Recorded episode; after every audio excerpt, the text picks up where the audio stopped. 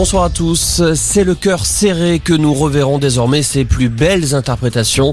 Le message de Jean Castex sur Twitter, hommage à Gaspard Ulliel. L'acteur nous a quitté aujourd'hui à l'âge de 37 ans après un accident de ski en Savoie. Réaction également de la ministre de la Culture Rosine Bachelot qui parle d'un acteur d'exception. Gaspard Ulliel avait notamment remporté le César du meilleur acteur en 2017 pour Juste la fin du monde de Xavier Dolan.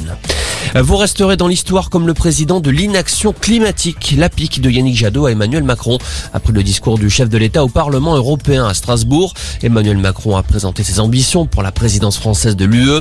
Il souhaite notamment que la protection de l'environnement soit inscrite dans la charte. La présidente du Parlement européen a dû recentrer les débats alors que les eurodéputés français ont réglé leur compte avec Emmanuel Macron sur des questions nationales. En Angleterre, le Premier ministre Boris Johnson met fin à l'essentiel des restrictions. Dès la semaine prochaine, le port du masque ne sera plus obligatoire, le télétravail ne sera plus recommandé officiellement et le pass sanitaire ne sera plus imposé. Au Royaume-Uni, les contaminations ont chuté de près de 40% en une semaine. Il a finalement décidé de renoncer. Arnaud Montebourg confirme le retrait de sa candidature pour la présidentielle.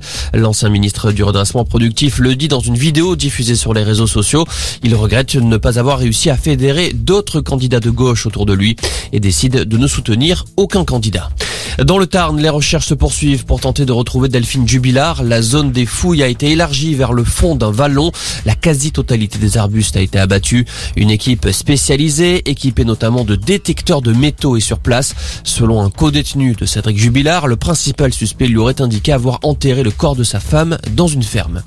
Et puis du foot ce soir avec 3 matchs en retard de Ligue 1, Clermont, Strasbourg, Montpellier 3 et Lille-Lorient. Coup d'envoi à 19h. Voilà pour l'essentiel de l'info. Passez une excellente fin d'après-midi.